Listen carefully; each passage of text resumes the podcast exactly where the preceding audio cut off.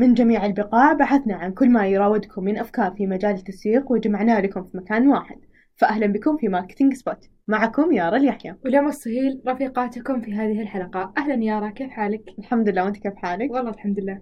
طيب اليوم حلقتنا بنتكلم عن أنواع شخصيات العملاء وطريقة التعامل مع كل شخصية منهم. بس قبل ما نبدأ خلينا نعرف العميل. العميل هو الشخص اللي يستفيد من السلعة أو الخدمة المقدمة من قبل البائع. يعني نقدر نقول أنه أساس الشغل ومن أهم الأشياء اللي لازم نركز عليها. ولأنها وش هدفنا الأساسي؟ نجاح عملنا عن طريق جذب أكبر عدد ممكن من العملاء. وما نقدر نجذبهم إلا إذا ركزنا عليهم وفهمناهم وخدمناهم بالشكل المرضي. وعشان نفهمهم لازم نعرف أنواعهم. صح واليوم راح نتكلم عن أبرز هذه الأنواع. أول شيء عندنا العميل المتردد. هالعميل ما يعرف إيش يبي بالضبط. ممكن تكون أفضل طريقة للتعامل معه هي عرض خيارات بشكل مباشر له. لو احتاج ممكن نساعده بعد بالاختيار. صح أنا أحس هذا أصعب نوع. وعلى عكسه العميل الواثق. هالعميل عكس المتردد تماما. يعني يعرف زين وش يبغى. أفضل طريقة للتعامل معه هي الإجابة على استفساراته بشكل واضح ونحاول بأسرع وقت ممكن نلبي له طلبه في حال كان متوفر. وفي بعد العميل الصامت هالعميل ما تدري وش تحته وما تدري وش يبي بالضبط. أفضل طريقة للتعامل معه هي إنك تعطيه تعطيه المجال يعبر لما تسأله وش يبي وما تستعجب كثرة الأسئلة عشان ما يروح عنك.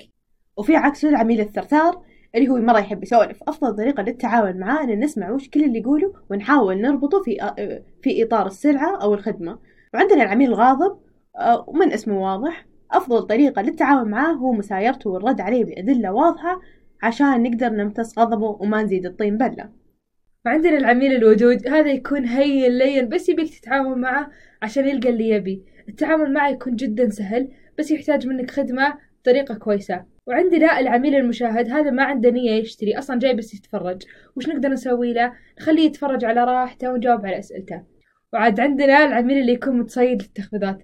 هذا تلقينا يحب يوفر كثير. نقدر نقول له عن سعر المنتج أو الخدمة قبل التخفيض عشان يستوعب كم المقدار اللي بيوفره. يعني أو حتى نقارن له بشكل عام اختلاف الأسعار أسعارنا حنا عن أسعار منافسينا. هذول شكلهم الأم والأبو طيب على طاري التخفيضات وننتقل من طاري التخفيضات على العروض التسويقية. وهل لازم العروض التسويقية نكون مراعين لجميع شخصيات العملاء؟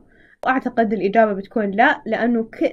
لأنه مرة في أنواع كثيرة للعملاء فأكيد بيكون في أنواع في أنواع مرة كثيرة لطريقة التعامل معهم أو شخصياتهم ولكن ممكن حنا نتطرق لموضوع البرسونا البرسونا هو إننا حنا نختار أو كل مفروض كل شركة يكون عندها إطار معين أو فكرة معينة للعميل اللي يبغون يبغون يكون يعني يستهدفونه بالأصح. وهو إنك يعني يرسمون بشكل مرة واضح وش يبغون. مثلا إيش يلبس وين يدرس شلون شكله إيش يحب وشلون يقضي وقته. عشان يستهدفون عميل معين. إي بالضبط عشان يصير عندهم واضح ويعني فكرة واضحة والعميل واضح ويقدرون يجذبون أكثر عدد ممكن من العملاء لنفس هذا يعني نفس البرسونا هذه. ممكن الحين ننتقل على موضوع ال... بما إنه في شخصيات شخصيات البائعين. البائعين. صح في أبرز شخصيات للبائعين. مثل ما مثل ما تطرقنا لشخصية العملاء مثل عندك البائع المراية. هذا اللي يسمع بكل انصات لمشاكل عميلة ويفصلها ويرتبها ويعكسها لك مثل المراية وبعد ما يترجم مشكلة العميل يبيع له الحل. صح. وعندنا البائع المستعجل. هذا يعني يبغى كل شيء يخلص بسرعة. كل شيء يبغاه بسرعة. يعني يبغى يقفل التارجت بسرعة عشان خلاص يخلص من أول الشهر. ولكن هذا مرة آه يعني الناس بيهجون منه. خلاص بيروحون. ما راح يرجعون له مرة ثانية. فيعني يبي له شوي يحسن. آه وعندنا البائع المستقعد هذا اللي من اسمه مرة مستقعد للناس. وهو إذا قال له يعني العميل يمين يقول له يسار يروح فوق يرجع تحت. يعني ما يدري إيش يبغى آه ويدري إن العميل يحتاج خدماته لكن متردد فيحاول يطلع سبب لكل والكل عذر يقوله العميل. وفي بعد البائع الأم هذا تلقينه يخلص الشهر وهو محقق مبيعاته. لأنه يخاف أن السعر فوق الميز... فوق ميزانية عميلة. تلقين عملاء مرة يحبونه لأنه يعطيهم أقوى أقوى خصومات بس نهاية الشهر هو اللي يعني تجي على راسه. اي بالضبط. طيب عندنا البائع الونيس اللي هو دائما مبتسم مستف... مسفهل ويسولف وياخذ ويعطي مع العميل وبين سواليف وبين سواليفه يبيع يعني منتجاته أو خدماته بدون لا يحس العميل. مرة شاطر ومرة يحبون العملاء. آه طيب وخلصنا الحين من أبرز شخصيات البائعين الحين نجي. نتطرق آه طرق احتواء غضب العميل كيف إحنا نحتوي غضب العميل العميل الغاضب كيف نتعامل معها وتحول الغضب لرضا تام عن منتج أو براند آه لازم نعرف سبب الغضب وفي عدة خطوات مثلا واحد ما. ما تقاطع ابدا تحس انك إنك مهتم جدا وتشرح الإشكالية أو السبب سواء كان سواء منك الغلط أو منه الغلط أو سوء فهم منه وتعتذر له بحالة الخطأ طبعا. إي أكيد. بس لازم ترى نركز على نقطة آه اللي هو دائما العميل صح؟ يعني حتى لو كنت يعني كان كان هو غلطان نحاول قدر المستطاع إن نخفف من الغضب لأنه عشان ما ينعكس بشكل صح. آه، خطأ على الشركة نفسها أو المؤسسة.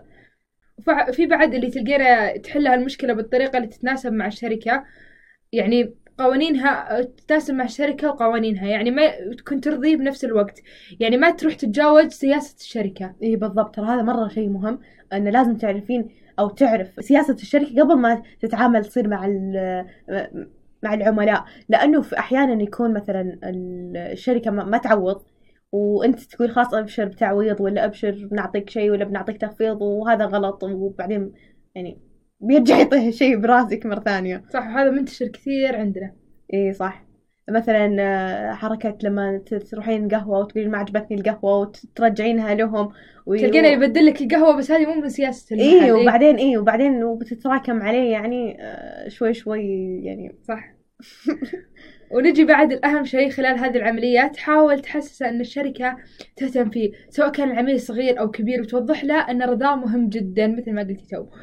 لأن العميل الصغير يوم من الأيام بيكون كبير أو يس يس يسمع له أنه كبير. صح. وترى يأثر مرة. يعني مثلا حتى لو كان عميل صغير مع الوقت هو هو أصلا بيروح يتكلم مثلا. عادي لو يفتح تيك توك ويتكلم على ال brand نفسه آه، خلاص يعني صار هو عميل كبير وأثر على فئة مرة كبيرة من الناس. وأهم شيء صح وأهم شيء تدريب الموظفين للتعامل مع هذه الحالات. دائما سواء بدورات تسويها الشركة في المقر أو خارج المقر حتى بين فترة وفترة ترسل عليهم أشخاص من طرفك عشان تتأكد أن تدريبهم أكتمل وأنهم جاهزين يتعاملون مع كل العملاء. طيب الحين بنتكلم عن نقطة مرة مهمة اللي هي نمط الإجابة عن استفسارات العملاء. وقبل ما نبدأ نبدأ هذا الموضوع لأنه مرة موضوع نقطة مهمة نتكلم فيها ممكن لو كان في عندهم حساب رسمي أو موقع رسمي ممكن يكون في الاستفسارات الشائعة يحطونها بيكون اختصار للعملاء نفسهم واختصار لمقدمين الخدمة. طيب آه، أول شيء ممكن لازم يكون فاهم السؤال كويس عشان ما نتورط لأنه في بعض العملاء تكون أسئلتهم على نقطة معينة والعكس صحيح بعض العملاء أسئلتهم عشوائية أو, بال... أو بشكل عام يعني. فضروري إنك تكون فاهم صيغة السؤال والهدف منه عشان تجاوب بالطريقة الصح. صح وتعامل معاه بأسلوب احترافي. وبالنهاية أنت الواجهة للشركة فمن الضروري إذا جاك عميل يتكلم بلهجة حادة أو مثلا معصب من أمر معين ما تكون مندفع بالإجابة.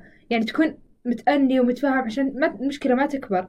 آه، صح. ونسكر النقاش يعني بسلاسة. إي صح وعلى نسكر النقاش. إنه يعني يعني لا تعطيهم كلمة وخلاص يعني. بالعكس يعني حاول تفهمهم قدر المستطاع إيش يبغون بالضبط. إنه ممكن نسأله إيش تبغى أنت في شيء ثاني تبغى توضح له أشياء معينة في إطار السؤال آه، وما إلى ذلك. طيب وما نسكر محادثة النقاش بسلاسة. آه، لما إذا انهى العميل أسئلته ما كان عنده أسئلة ثانية فإنك تسأله إذا يبغى شيء ثاني ولا لا. ممكن بعد نأكد عليه إن إحنا موجودين. لأنه هذا يعني ان إحنا موجودين نجاوب على أي سؤال آخر لو طرأ في وقت آخر مثلا.